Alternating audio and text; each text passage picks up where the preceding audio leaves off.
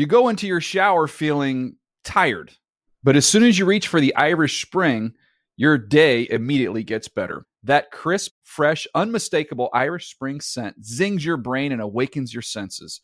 So when you finally emerge from the shower, 37 minutes later, because you pay the water bill so you can stay in there as long as you want, you're ready to take on the day and smell great doing it. Irish Spring Body Wash and Bar Soap. Fresh, green, Irish. Shop now at a store near you. Getting ready to take on spring? Make your first move with the reliable performance and power of STIHL battery tools. From hedge trimmers and mowers to string trimmers and more, right now you can save $50 on select battery tool sets. Real STIHL. Offer valid on select AK system sets through June 16, 2024. See participating retailer for details. When you buy Kroger brand products, you feel like you're winning. That's because they offer proven quality at lower than low prices. In fact, we guarantee that you and your family will love how Kroger brand products taste, or you get your money back. So next time you're shopping for the family, look for delicious Kroger brand products because they'll make you all feel like you're winning. Shop now, in store, or online. Kroger, fresh for everyone. The Around the NFL podcast. Hit 23 miles per hour on next gen stats. Welcome to another edition of Around the NFL. I am Dan Hanzus, joined by heroes Gregg Rosenthal and Marc Sessler. It is the post Christmas Day recap. We're going to hit bunch of games for you. Going to hit a TNF preview for, yes, week 17. My goodness. And I, I got to say, guys, like, first of all, happy, uh, happy day, happy day after um, Christmas and Boxing everything. Day. Boxing Day to the Canadians. Shout out to the Canadians. Whatever that is, I hope you enjoy it. Um, but after TNF and then the um, Xmas Eve XL and then Jesus of Nazareth presents the Holiday Classic triple header.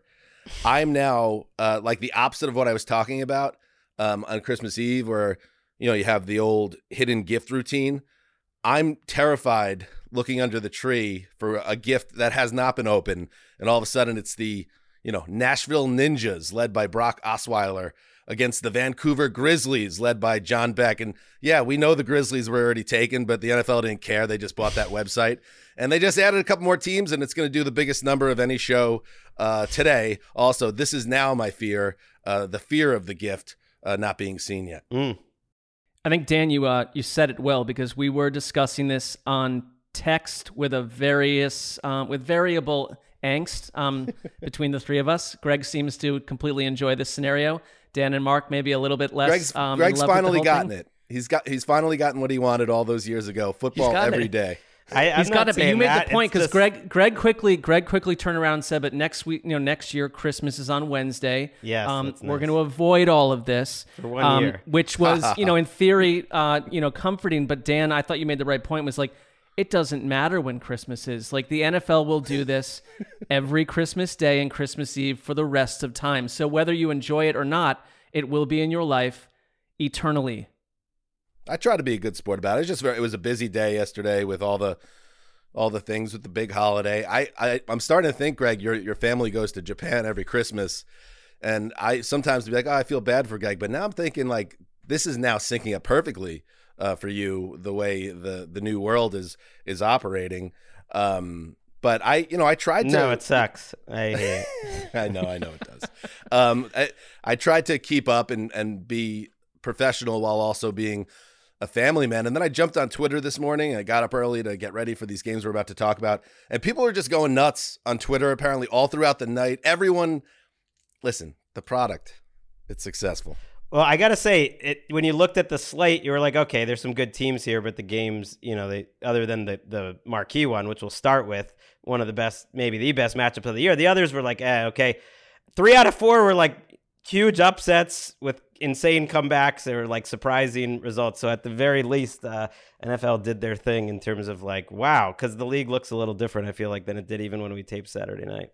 I agree with you on that. And we got to start with the most impactful game of the regular season that changed uh, standings. It changed uh, how the top and the bottom of the playoff picture looks with two weeks to play. It likely changed how the MVP will be decided. We'll go in reverse chronicle order, starting with Christmas night in Santa Clara.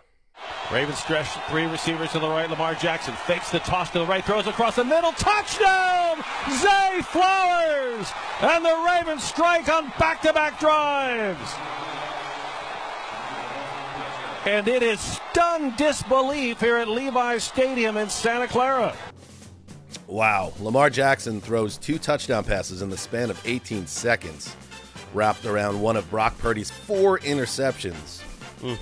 And they coast. Really, this is a, a game that started out as a heavyweight fight. I said that to my father in law as we're watching it as the game goes to halftime. By like midway through the third quarter, it was just kind of running out the clock. Uh, maybe got a little bit interesting at the very end, but you always knew that this was a Ravens night, a dominating performance, 33 to 19 over the mighty, thought to be unstoppable San Francisco 49ers. Like I said, at the big bell bottom. Uh, and that is a changes, uh, Greg, a lot about what you think. It it removes the invincibility cloak around the Niners. Um, like I said, Brock Purdy kind of threw himself out of the MVP conversation potentially. We'll see.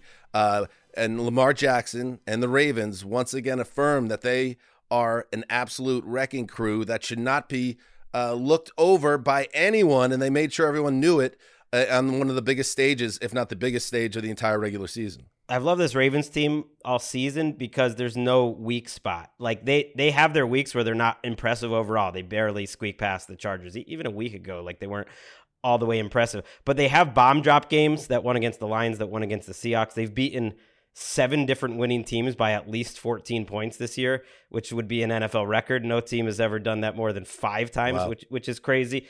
And they're just so physical. And I think the contrast with the quarterbacks, it's the easiest place to place to start, but I do think it's the right place to start here, where there was one in Lamar who started the game uh, off kind of like the last couple weeks, the offense looks discombobulated. But by the middle of the second quarter, he settles down and he's just so calm and relaxed when there is pressure around him. When he's running, no one no one else runs in slow motion like him. It almost seems like he's not accelerating, he's just trying to avoid the hit. And it's all happening in a very calm manner. I, I've really felt that all season.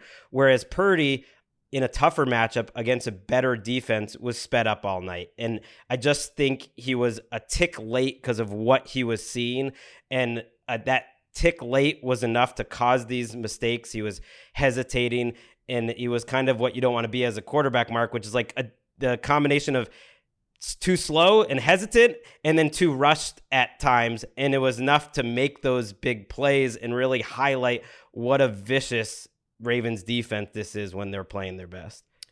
Yeah, this this Baltimore team, um, I kind of loved reading some of the reporting around this game, um, post game, where the they get they got off the plane and you know they're they're three and zero oh on the West Coast. They they won a game in London. Um, there isn't really a situation they're not prepared for, and I think that has a lot to do with John Harbaugh. Um, but they they got off the plane and they were annoyed by the point spread. They were they came into the game feeling that like nationally um, and Greg, you were one of the first people way back in September to point to the Ravens as a team that was complete, that had Super Bowl um, vibes to them. Um, you know, they were weird early on, and I thought they were an awkward team. Even when we were in London, we thought that their performance was a little awkward.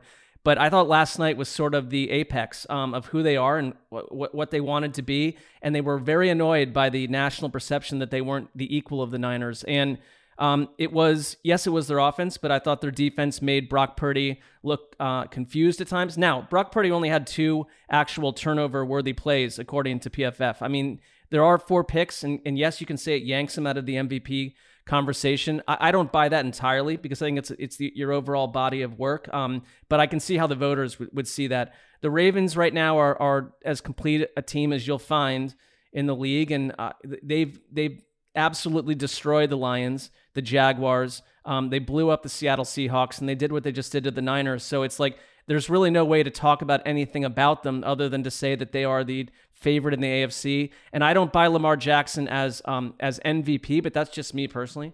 Uh, I, I I don't even think he's as good as he was when he was the MVP. But all that is fine. Like um, the Ravens right now are in a in a in an up and down league they're the premier AFC squad. Yeah, the even yeah, I think the Ravens.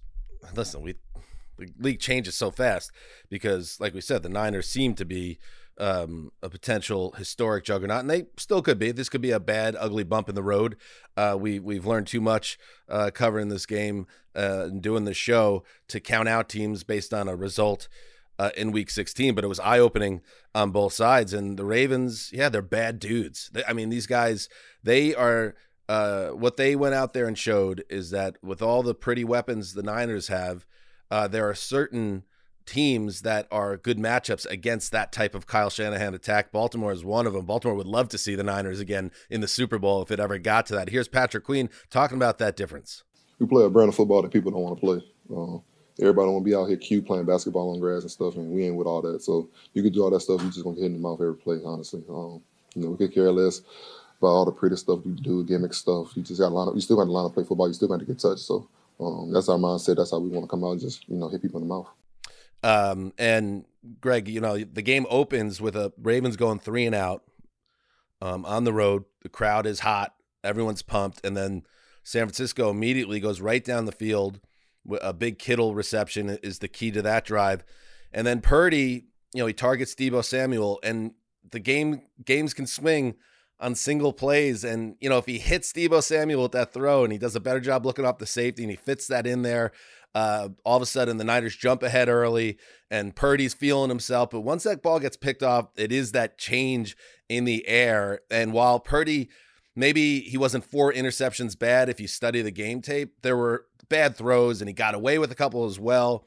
Um, Baltimore just made him look like everything that the Purdy doubters have been saying uh, that he is someone that is not special despite the stats being special. And I thought that interception uh, kind of set the table for the rest of the night. Yeah, that was one kind of what I'm talking about where he was late. And he's not going to stop firing it. But even earlier that drive, I thought, hmm, like he had his best two throws of the night to Kittle, but he dirts one to McCaffrey. Maybe that was the the next drive on on third down where McCaffrey's open and he just yes. kind of throws it in the dirt, which is a very strange play. He took a bad sack on I think it was fourth down on that very drive, and they got bailed out by a holding call on the other side. But he held on to the ball too long, and I, and I think about the other interception where he throws across his body, which is also just great defense. Like Purdy, yeah, he had a bad game, but you have to give credit to like Kyle Hamilton coming on a very creative blitz that's what makes Purdy leave the pocket a little early. And then Purdy makes the bad decision to throw it back across his body. And Humphrey makes a terrific, and maybe he didn't get a turnover where he played for this one. Humphrey makes a terrific deflection, and Hamilton, who had been blitzing, comes back and makes the interception. So I think it was a combination, but I'm glad we had Queen because the way you can stop San Francisco, and no one's built for it in the NFC, in my mind, is with great linebacker play. It's it's and it's great physicality. The 49ers are supposed to be the toughest team in the league. They're supposed to have the best linebackers, but if you have two guys in Roquan Smith and Patrick Queen that can stay on the field and actually keep up for the most part with their running game and passing game without getting exposed because that's what Shanahan likes to go after, then you can maybe get them off their game. They're just used to winning that matchup. They did not in this one, but I don't know if there's a team in the NFC uh, that has that. Let's listen to uh, Purdy after this game uh, talking about his his performance? You know, for me, it's like you know I got to ask myself, all right, like who who are you? You know, what do you stand for? Um, you know, who are you when things are good? Who are you when things don't go your way? Um, it's easy to, you know, be riding high and thinking you're the man um, when things are going well, winning games and all that kind of stuff, and you don't really see, you know, a whole lot of adversity um, in some games and whatnot. And um, you know, this is the reality of the NFL. Greg, uh, Mark, the Steinbrenner doctrine is uh, firmly in place for this 49ers team. It's win the Super Bowl or bust. I'm not gonna. I'm not going down the road of is Brock Purdy going to get benched. But Sam Darnold did come in at the end of this game after Purdy got beat up, Sam made some throws. Darnold. I saw Daniel Jeremiah part of the discourse on Twitter uh, last night saying, you know, there's just arm strength here that Darnold possesses uh, that he can make throws that Purdy cannot make. And football is an unpredictable sport. Um, you know, once upon a time, Earl Morrall won the MVP for the Baltimore Colts and got benched for a over the hill injured Johnny Unitas in the Super Bowl. I think Purdy has to respond uh, with with these in these last two games. Forget about the MVP race, but just to kind of quell fears that this is all unraveling with the biggest games of his life coming up.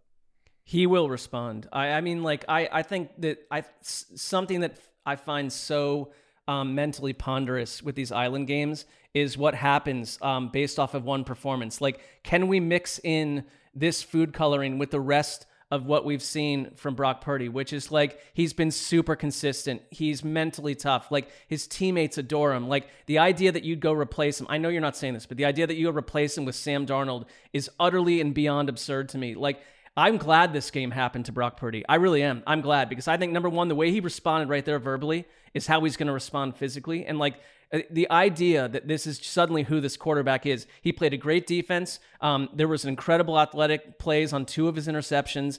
Brock Purdy in general has been careful with the football outside of a couple games. He's been mentally consistent. He uses his weapons well. Like I absolutely expect him to bounce back. Um, he, I, I cannot believe that it's taking him out of the MVP conversation entirely. It's all, it's all it's it is. Not. It's just, it's he's just fourth, I think, in the odds actually.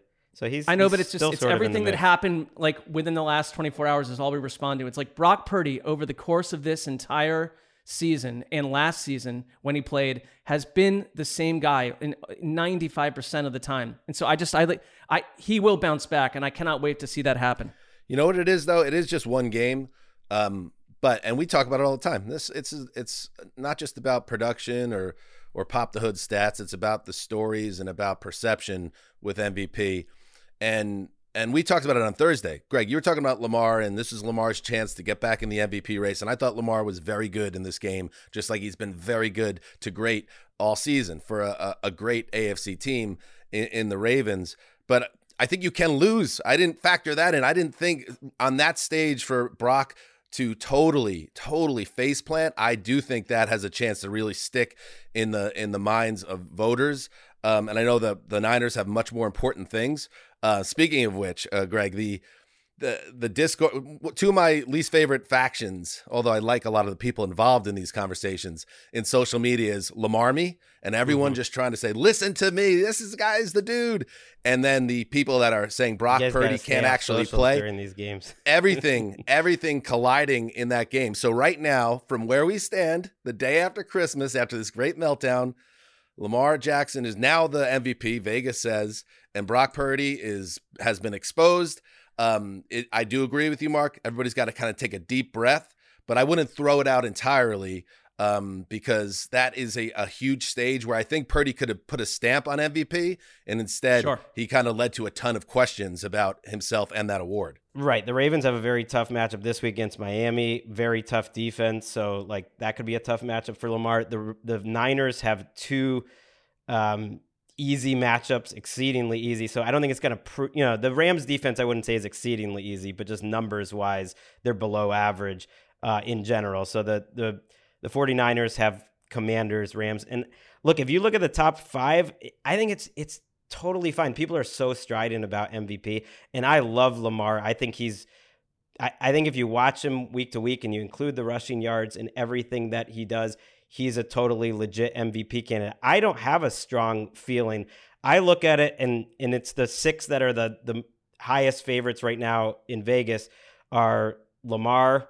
I think number two is CMC, who would have been my pick going into last night, and I still might be on He's that. mine too. Um, Tua is third, Purdy is fourth, Josh Allen's fifth, Dak is sixth, and Tyreek is seventh. And I I don't think there's like some great separation between any of those seven. If you really wanted to make different sort of cases, I my gut feel is that Josh Allen's actually been the best quarterback in the NFL this year. I felt that for most of the season, even before these last three weeks.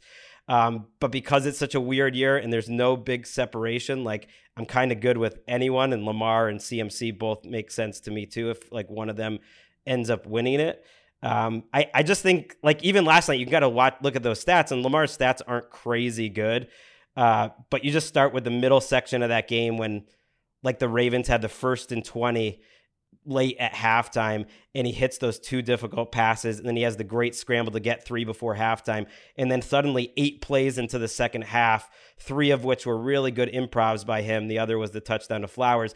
They're up by 18 points and you've seen that a lot in ravens games where like at the key moments lamar just like puts people away with really special stuff so like he's a legit choice too i'm not gonna get like worked up if any any one of those other guys get it though I would say one thing about the Ravens, like um, I both of these teams have like veteran coaching staffs. The Niners have like had their defensive coordinator plucked like 42 years in a row, and so you're dealing with that. But like Todd Monken, who I really had questions and suspicions about that working out, it's working out. And Mike Macdonald on defense, like I don't even know if he's their defensive coordinator. If you don't have Jim Harbaugh linked to John Harbaugh, who knew Macdonald from Michigan and all this. I think he's going to get a coach. job this offseason too. He's been so good. Well, yeah, and so I would say both of these coordinators um, for the Ravens have worked out so well, and they're so well coached, and like their team is not star-studded. It's not a top-heavy. It, they're different to me than the Niners, where it's like the Niners have. If you if you were to look at these two rosters and say pick the ten best players, like nine of them, eight or nine of them are probably from the Niners. I, I hmm. would say, but then like the Ravens just somehow year after year gel so well, and like what they did on defense last night, they were the more physical team. I think what Patrick Queen is saying is so right. It's not the style of football that we want to watch every week. Um, he was talking about basketball on grass for the rest of the NFL. I so get what he's saying, and it's like that's the I, Dolphins. It may not be way, my type of team. it's just like the, I think this Ravens team is just like we don't really we don't we, DGAF to the rest of the league. Um, and they and they made they sent a message last night. And when it comes down to MVP, it's about voters and what they see and how they feel. And like I, I think there's, there's different conversation like who is the MVP and who the voters are going to vote for. These guys that we're allowing to vote for this. Um, two different conversations. I've I've looked at the results in in voting, and some years like 16 votes get it done out of 50. Like you you know, so it's like 16 to 12 to 9 to 8. It's it's it's not often that that happens, but there have been years like that, and this feels like it might be a year like that. Um, I I agree with everything um, both of you said, and Greg, what you were saying about MVP being truly wide open with worthy people. Um, but I do stand by the stage matters, and I think Brock, if he even plays okay last night and just kind of coasts the finish line, it's his award, but he just opened the whole thing up, and it's a truly a, and we've been we've been ahead of the national media on this because now people are talking about how this MVP race is interesting and different than past years. We've been talking about it for a few weeks now. Um, I think yeah, I think Christian McCaffrey is the guy having a historic year, um, and a year where Lamar and Josh Allen are having great years in a down year at the position of quarterback, and I think you, there's just things to to take into account. Finally, Trent Williams. Left tackle Niners, keep an eye on this. He's got a groin injury. Uh, we'll see. He finished that game on the sideline uh, on a short week. We'll see if he plays against Washington and and hopefully for San Francisco, um, he is okay. And also Brock Purdy did exit that game uh, with a stinger as well, so I imagine he's going to be okay. But injuries there as well. And uh, last little weird note: um, they showed this uh, on the telecast, and NFL, the Twitter handle, um, official Twitter handle, amplified it. Uh, John Harbaugh, who's obviously feeling great, as he deserves to after a game like that. Uh, had a kind of a strange exchange with Brock Purdy on the worst night of his professional career. Uh, let's actually credit Matt Lively on Twitter with this.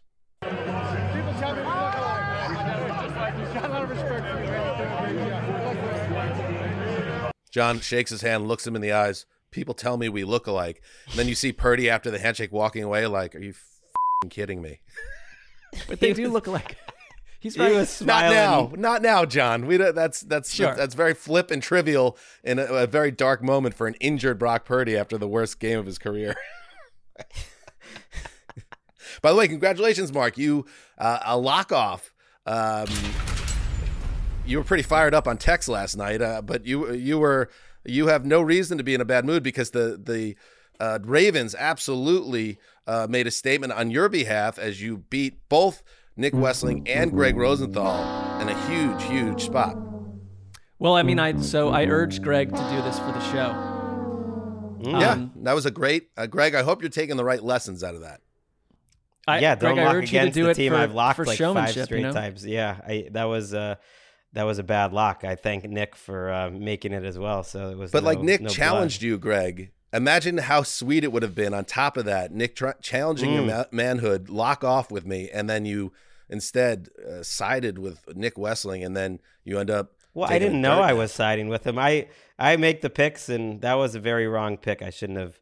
I shouldn't have doubted uh doubted this team. But yes, I've never seen a, a person enjoy a lock uh, less. I I got out of uh, our final Channel Five broadcast of the year.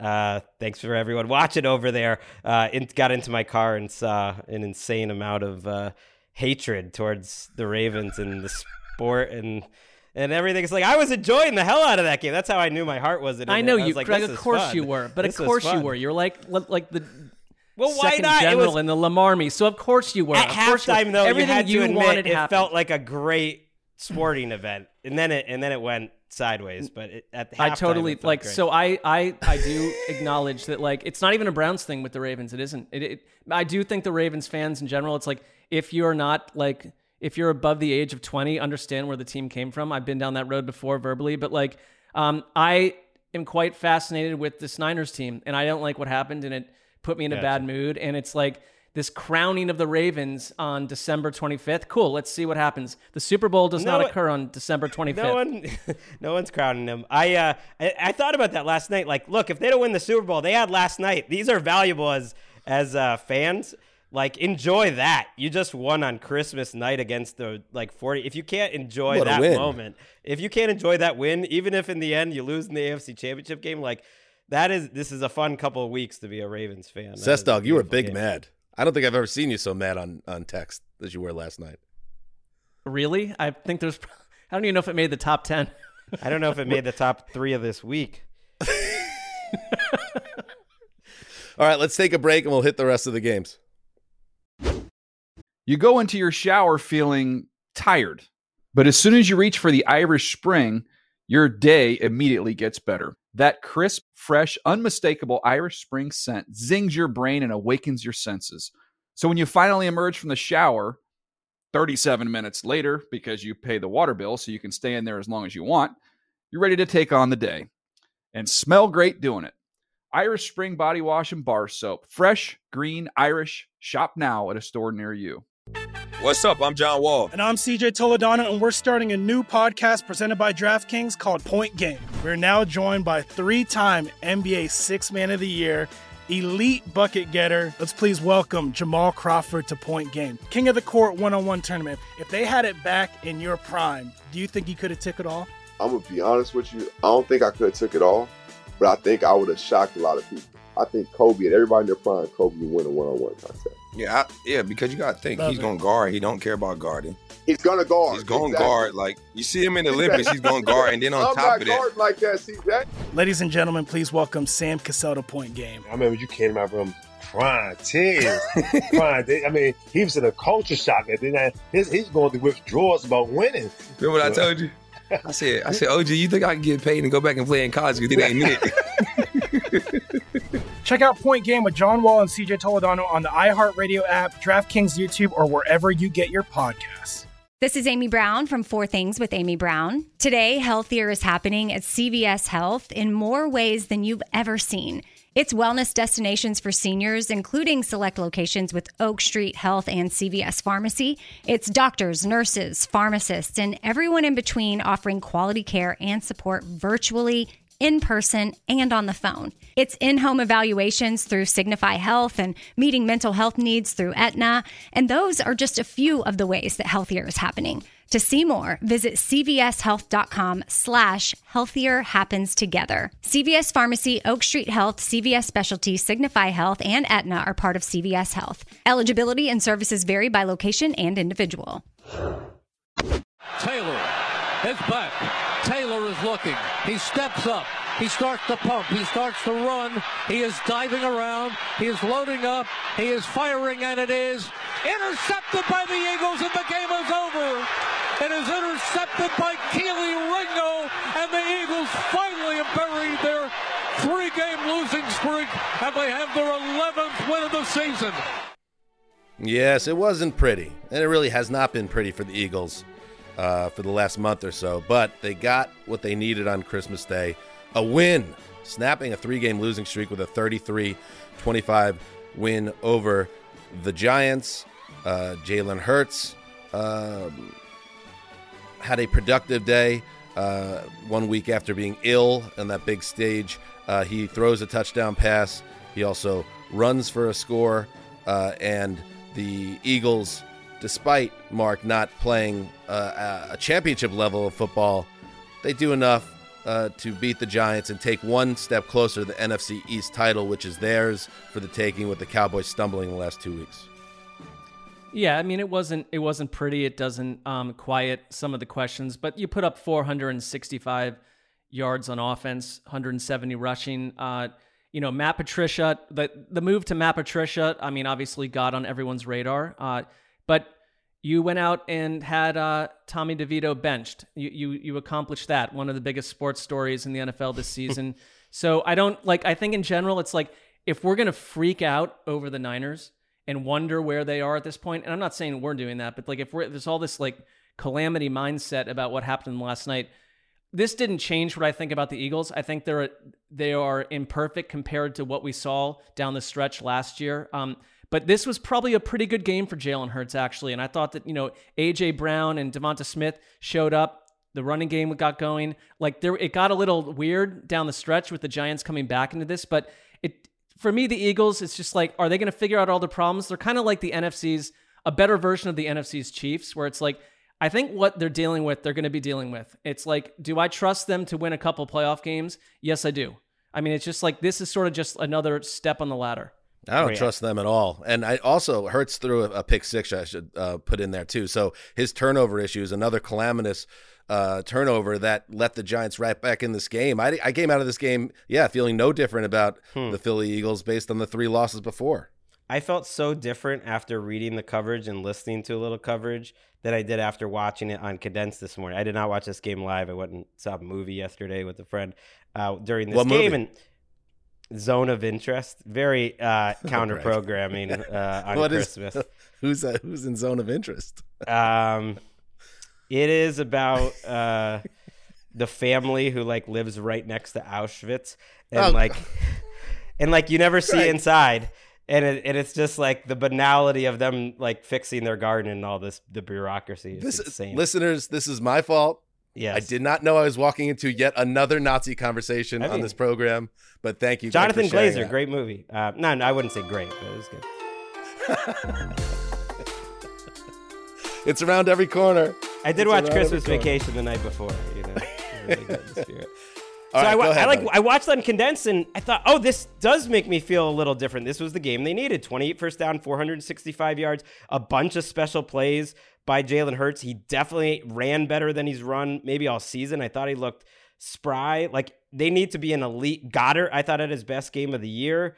Um, quicker decisions by Hurts, all this. Even the pick six, Dan was Goedert just fell on that play. It was just like Okay, fluky fair. bad luck. And the other touchdown the. Giants got early in the second half is like the return man collided into another guy on the special returns thing, and then it you know turned it over on the ten. So it felt a little fluky. The only the only real Eagles thing that was bad was giving up that big touchdown late in the game.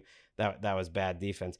Uh, but then I saw the coverage, and it's like Sirianni is in an argument on the sideline with Haason Reddick, and DeVonta Smith and AJ Brown are like trying to step in and are like kind of arguing with him too, and then they give up on it because like Sirianni's going crazy. That like the second the game ends, they actually pan to Sirianni and DeVonta Smith, who still seem to be not happy about something. They they blew the the two minute drive at the end of the first half too.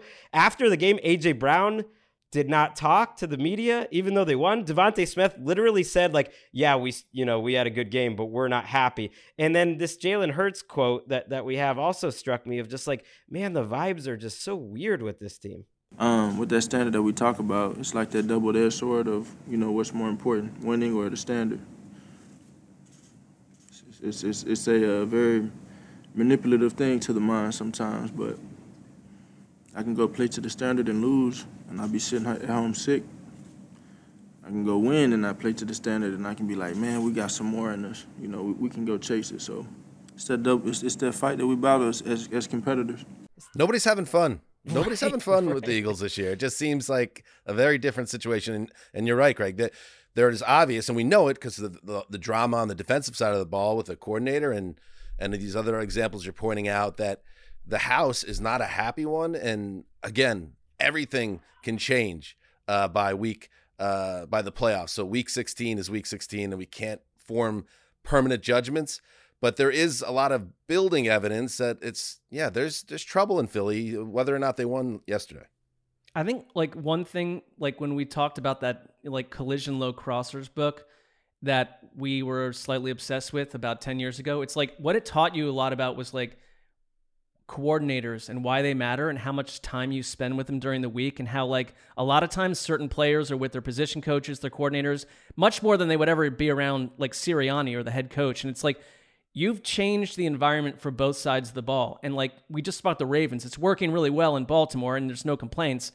But I'm with you, Dan. Like something here, and I don't know if it's like a coaching thing or the because that's two weeks in a row where Jalen Hurts' post game press conference is quite mystifying, and it feels like there's coded language and something else being said that's hard to totally unpack. But it's like the Ravens or the the Eagles a year ago were like the high vibes, fun team coming out of nowhere, and right now it's like the energy feels to be dragging them down. I, I, I something strange going is going on. Right. I saw these Brandon Graham quotes where he was kind of like, "Man, we got to enjoy this," and like I, he almost said, he even said it to Jalen, like, "We want to see you kind of having fun and being happy." Cause I think what Jalen was saying, if and it was tough to figure out, was kind of like he he has a certain level that he wants to play to, and he's been saying all season, like, "I'm not playing to that level, even though we're winning." So it's like.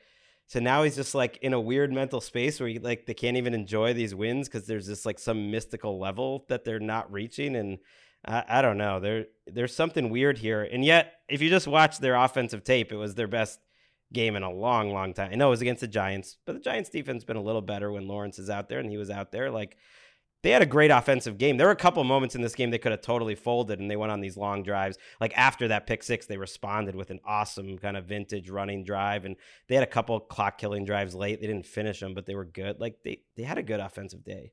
Has has there ever been a more obvious um, tease to a Seth Wickersham expose uh, coming uh, straight for your ass. Uh, let's. It's either going to be middle January, late January, maybe if he needs more time to work on it, February. But we're going to get some of the dirt because I just get a feeling that the Sirianni ship might leak as well uh, when things take a turn uh, to postseason irrelevance, which I, I, I just sincerely believe this is not Philadelphia's year. Uh, but they're going to win the division, so the Giants side, by the way. I mean, they got to uh, win both of these games. In I guess, wait or no, do they? They they only need to win one, probably. That's true. They're in good position, obviously, Yes. with the Yeah. Cowboys losing these two weeks. Uh, the Giants side, I think the only real takeaway, and people shouldn't be surprised by this because he's not really a prospect. Um, it's just been a really nice story, but Tommy DeVito gets benched and Tyrod Taylor plays better than him because he is better than him.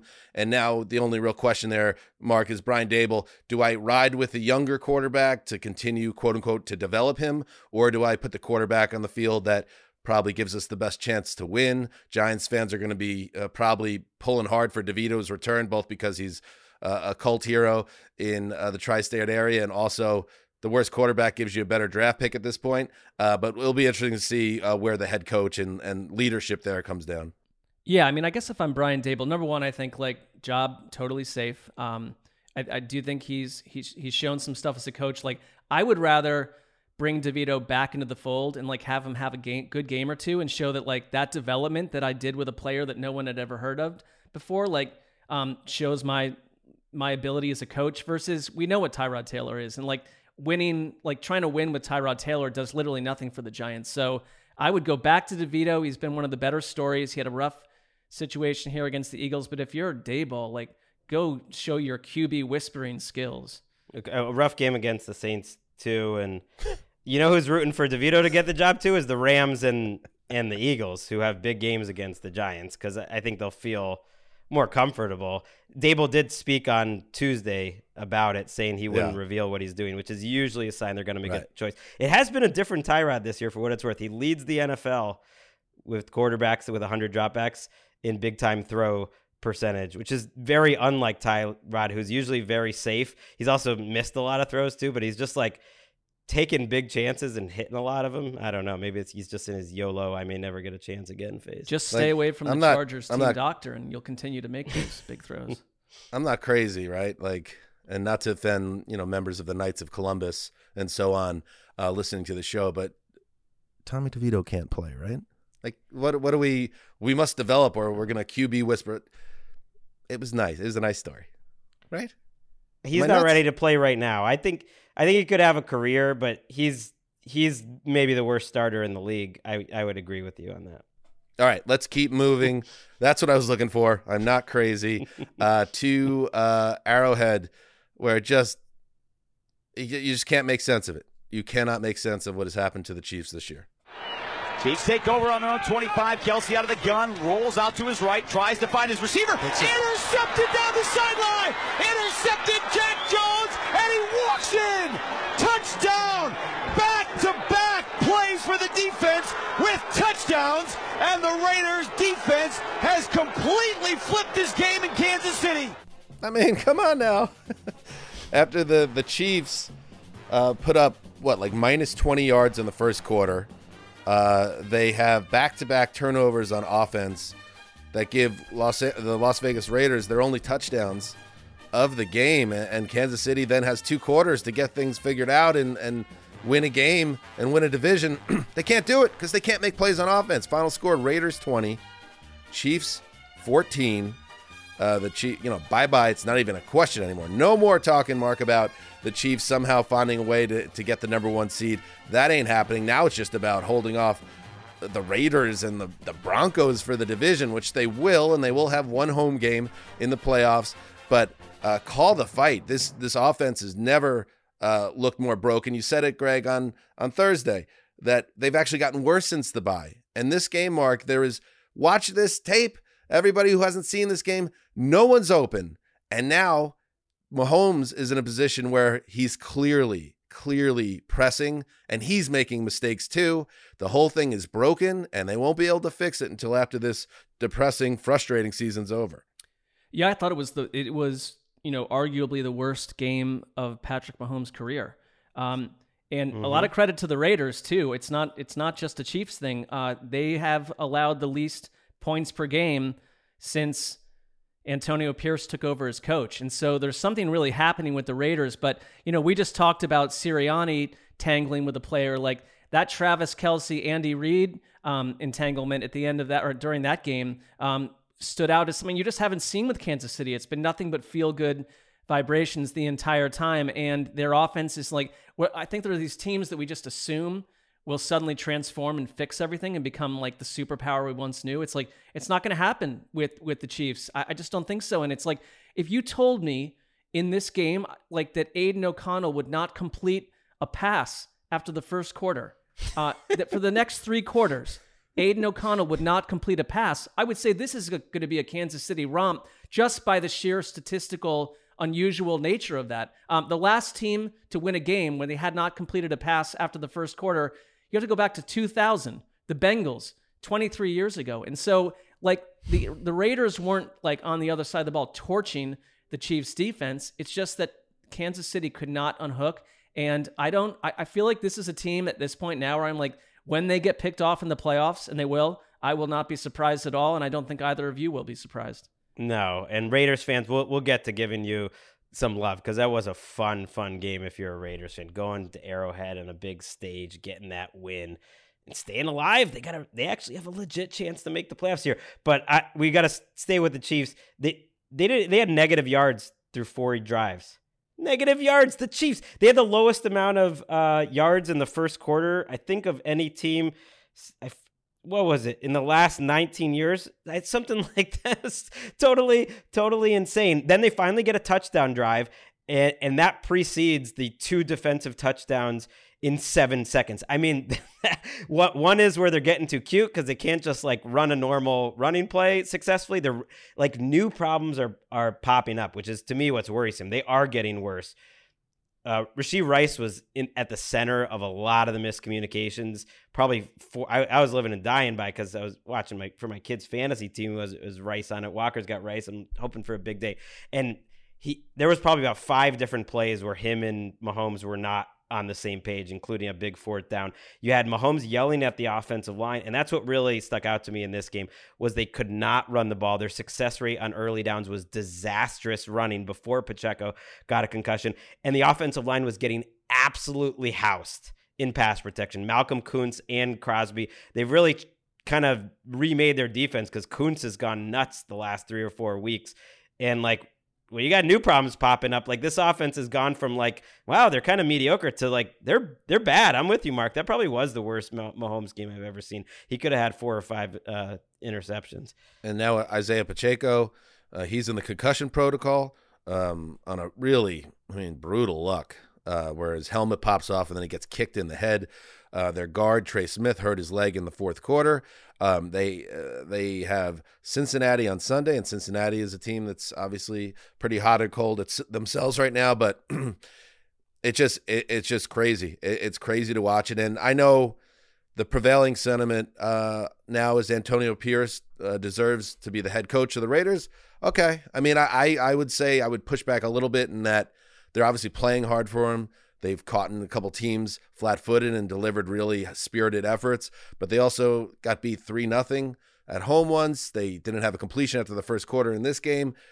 I wouldn't if I'm Mark Davis, I would I would take a look at the, the whole picture and what are you trying to build there before getting sucked in uh, by a really fun December. Mm. But I, will leave it at that because I don't want to be the Grinch with uh, Antonio Pierce and the Raiders because it has really been from where they were with Josh McDaniels got fired to to having the any conversation about the playoffs now is really commendable. I'll, I'll push back on that. I I like the idea of them keeping him right now.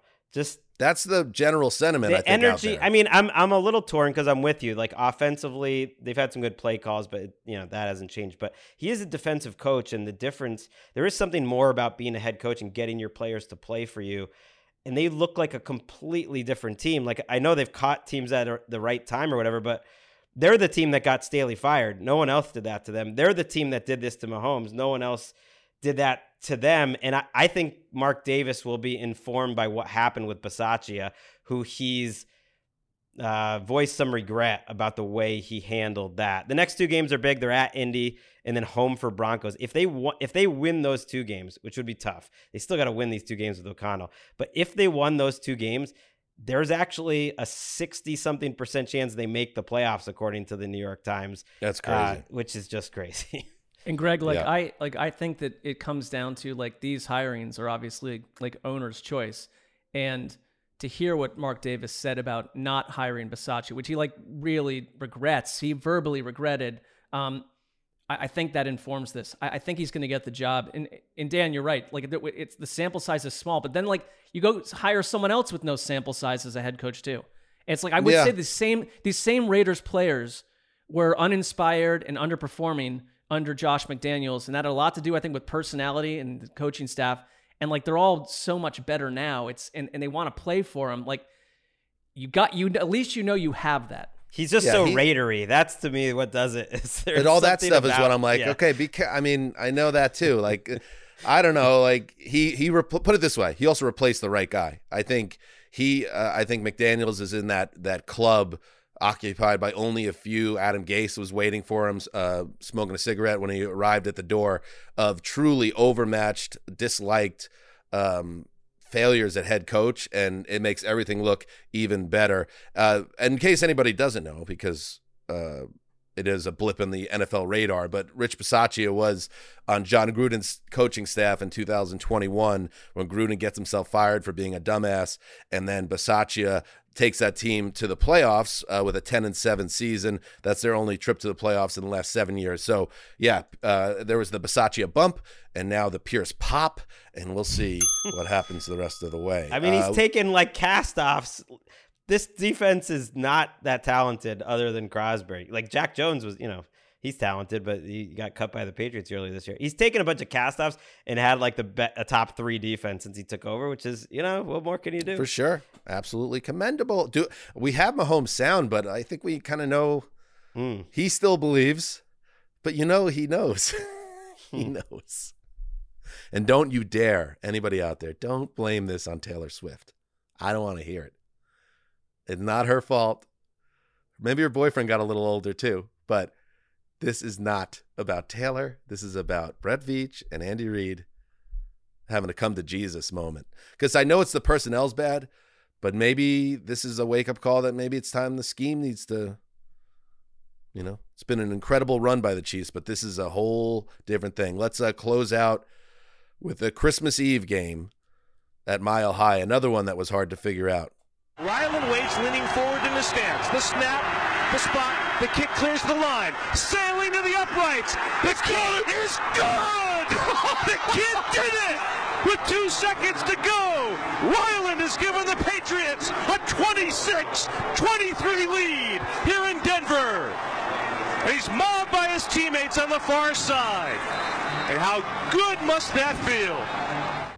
I couldn't tell the howling and pain in the crowd. Was that Broncos fans or, or Patriots fans? Uh, the Pats entered Christmas Eve uh, with uh, the number two overall pick in the draft lined up, but behind Chad Ryland, the fourth round pick who's had his struggles at kicker, he hits a 56 yard field goal with two seconds, two seconds to play.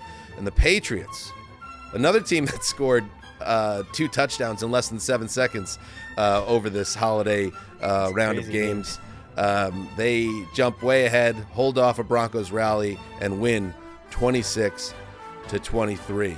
Um, Mark, that Ryland kick capped a seven play, 44 yard drive uh, that began with 58 seconds left after Denver goes three and out with their chance to win the game.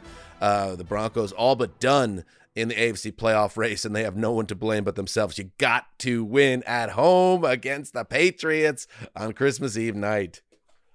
Yeah, I mean, like New England scores 20 of their 26 points in the third quarter. I mean, it start the game starts. It was handed to Denver to get a big start. Like Zappe fumbles the ball um, deep in his own territory Right. on like the first play, and Denver is sitting there with a touchdown, like you know, a gift touchdown, looking them in the face, and they don't score. And like they have multiple drives out of the gate where like they could not get anything going on offense. I think their first three drives started in New England territory um, for zero points. So a lot of it is just comes back to the fact that the Broncos have been a good story uh, in general. Like Sean Payton, after a disastrous start, uh, you thought, well, maybe this is a fringe playoff team, um, and you go out and you need to handle your business against a very uh, you know, si- uh, the, the equivalent of a sitting duck in the New England Patriots. They've been a good defense. Um, Courtland Sutton going out did not help Denver at all. But like this is a this is the end of, of the Broncos season, and I find them to be visually. I was watching this game, you know, uh, you know, without taking notes, just sort of in, ob- trying to observe it. Like I don't need this team in the playoffs. Um, they are No. visually dull to me, and I need the I need the Broncos to Bye-bye. go figure out something else over the course of this offseason. I think it's the end of Russell Wilson. I really do. I believe that Russell Wilson's journey with Denver has come to a close after this season. I tend to agree because of games like this, which kind of was the whole thing. I thought it was one of his worst games, maybe his worst of the season until the fourth quarter. At that point, they had already had 11 drives, which is a whole game for most teams, and they had like 160 yards at that point. There was actually a, a stretch, I think they had five drives in a row that, that had a total of negative 15 yards. And so they just like couldn't get anything done. He was just scrambling for no reason, like running around doing crazy stuff, and none of it was working. Then the fourth quarter starts, and suddenly he turns into you know peak Russell Wilson. They put up 16 points. They they do the Super Bowl comeback for the Patriots where they hit both two point conversions. Not only that, they get a three and out from the Patriots with like two and a half minutes to go, and they get the ball back with plenty of time, only needing three. And Win a ball thinking, game. You're you're thinking, wow, this is really gonna happen, and then they blow it. They go three and out, punt it right back, and Payton. I don't kill him for wanting to get the ball back the way the Patriots offense was playing at that point, but he's using his timeouts to try to get the ball back. And he didn't know that a magical man named Bailey Zappe was going to hit his fifth 20 plus yard play of the game, get an 89 PFF grade, the highest for a Patriots quarterback in like three years, and hit DeVante Parker over one of the best quarterbacks in the league for the second time. Uh, Patrick Surtain one on one. I mean, it is ridiculous things happening. And then Ryland hits the kick. It was a totally preposterous game. And I have to admit, I did, uh, as a Patriots fan, enjoy uh, ending, or all but ending the Sean Payton and Russell Wilson. season. Yeah, that that that doesn't suck. And I it is easy to get sucked into draft pick mania and all that stuff and and you know, same thing happened with my team against the Commanders on uh, Sunday where, you know, they probably should miss this field goal. It, it's probably better for the, in the long-term interest of, of the franchise, but you know what? There is something to be said um, especially with my team, it's had a history of losing and young players that you do not want to get infected with the funk of failure. Um, you see Bailey Zappe celebrating on that sideline after the kick. You see, and with my team, guys like Sauce Gardner and Garrett Wilson getting to enjoy a moment. Like that's important too. Like to, to win football games and to not get kind of lost in in the uh, be a casualty of war that you, you've lost. So, you know, and for the Patriots fans that are like kind of like my dad who don't care about anything but uh, about draft standing or this or that. Just I like to see my team win. Well, you got a nice win on Christmas Eve. And speaking of the New York Jets, they are, uh, let's spin to week 17. They are uh, on the road against the Cleveland Browns, Thursday night football. Uh, Mark, you are no doubt educated on this. Um, the Niners did not. Oh, wait a second, Mark. Uh, Greg, wait a second. What's up? Angry Sess Dog, Christmas night. The Ravens get beat. There is a pathway to the AFC North title for the Browns. Mm. Now it's not really there. That's why you were so mad. Yes or no?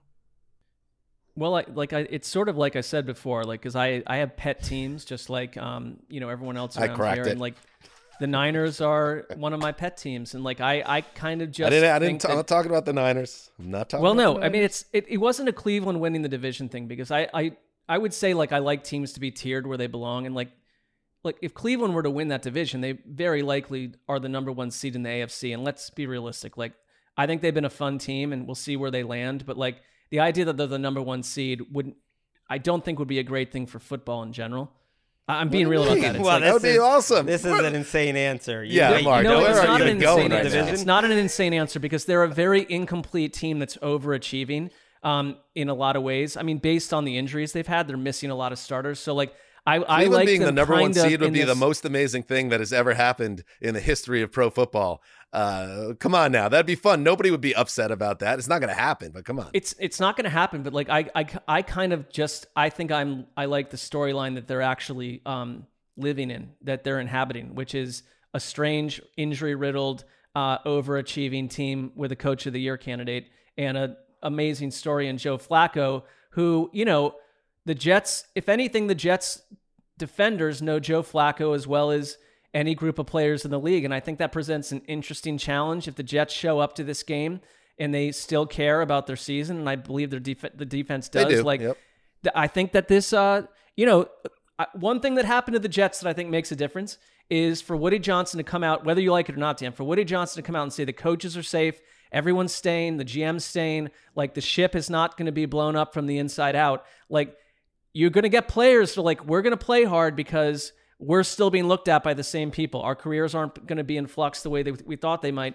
And like you have practiced against Joe Flacco seasons in a row. I think that matters and I think it's like a huge chance for Cleveland to not basically drop a bomb on themselves because it's like you, you you win this game and you're just in the playoffs. They probably are already, but if you go and do it on Thursday night at home in a celebratory way, it puts a cherry on top of a very unusual, strange, the strangest Browns season that I can recall since like 1988 when like a 40 something year old Don Strock came in and like beat the Oilers in the final week of the season in a snowstorm to send them, the Browns into the playoffs. Like it's that level of weird and it's become enjoyable because like Joe Flacco is someone I never enjoyed in my life. And now I'm like, Joe Flacco is one of the most enjoyable football players the Browns have ever had because of what's occurred.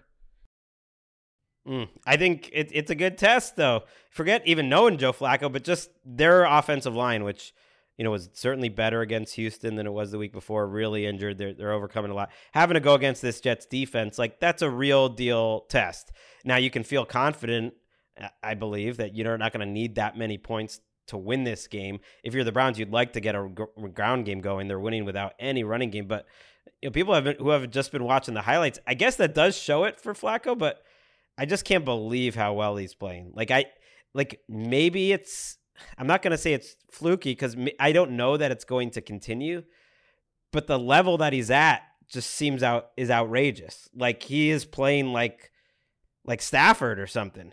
Like it's just it's just insane how well he's playing. Like he's playing way better than he played at the end of his Ravens career. It it should almost go without saying. I mean, he is giving them a legit chance because you have an elite defense. You have the number eight team in DVOA overall because of that defense, largely. It, an elite defense and a quarterback, it's like you, you can make some noise.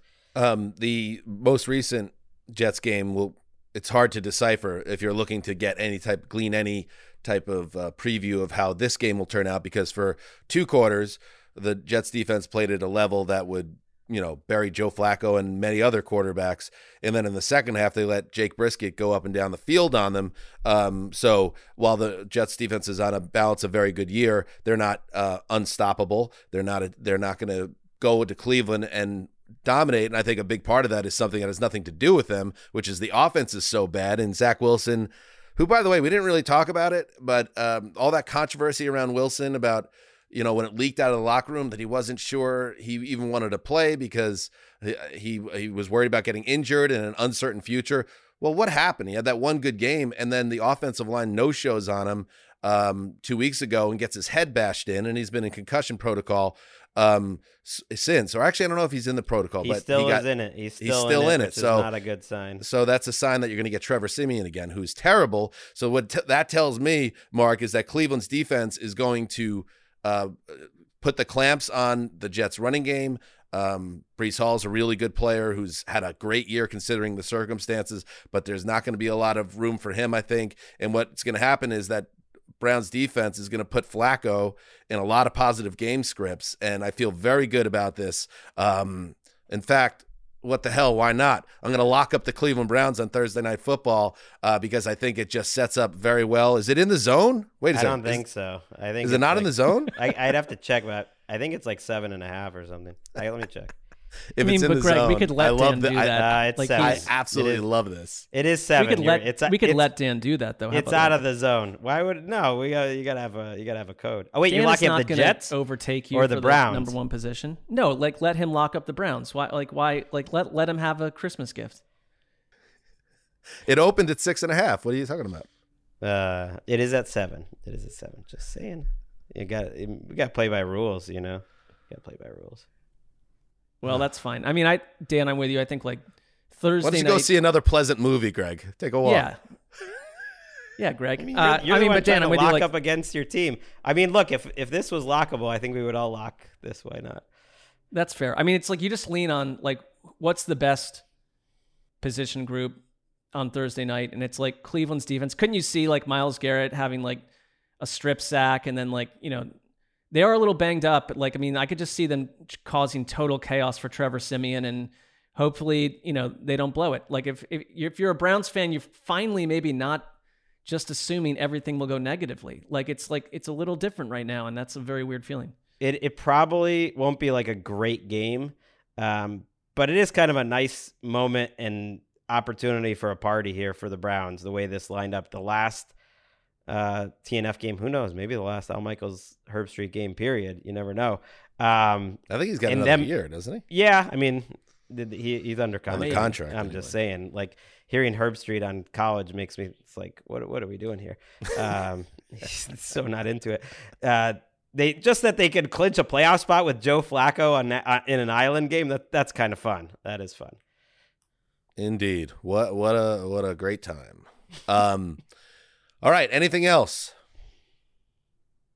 We'll be back on Thursday. Weird weird uh, schedule week, right? We'll be Holiday back with week. the previous show. Oh, I'll be with Nick Wessling on this game. We're we're finishing Oh, the TNF right. recaps in style too. This will be a nice one. Nick Wessling on the mic for TNF recap with Greggy. Uh, so uh, make sure you check that out. And yeah, because of the holiday and the wonkiness of everything, um, we will be uh, off tomorrow, Wednesday, and back Thursday with yet another preview of games, week 17. All right, that was the Around the NFL podcast. Thank you to everybody for listening. And do what you know that you need to do. Heed that call.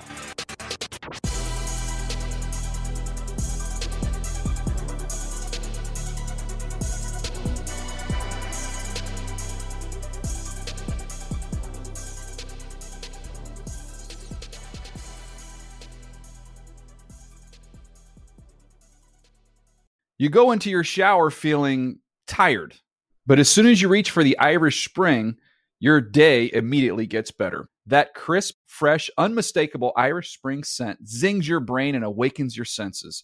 So when you finally emerge from the shower, 37 minutes later, because you pay the water bill so you can stay in there as long as you want, you're ready to take on the day and smell great doing it. Irish Spring Body Wash and Bar Soap. Fresh, green, Irish. Shop now at a store near you. Whether you're a savvy spender maximizing your savings with cashback rewards, a thrifty rate watcher seeking the lowest interest, or a travel enthusiast looking for extraordinary perks, Kemba Financial Credit Union has a visa to complement your lifestyle and unique needs. Apply today at Kemba.org to unlock a limited time 2% cash back on purchases and pay 0% interest on balance transfers for an entire year with a new visa from Kemba. You deserve a card that works for you. Restrictions apply. Offer ends June 30th, 2024. Hey guys, back at the playground again, huh? Yep. You know what this playground could use? A wine country. Heck yeah, and some waves so we could go surfing. Oh, Ah, love that. A redwood forest would be cool. I'm in. Ah, ski slopes. Let's do it. Um, can a girl go shopping? Yeah, baby. Wait! Did we just invent California? Discover why California is the ultimate playground at visitcalifornia.com.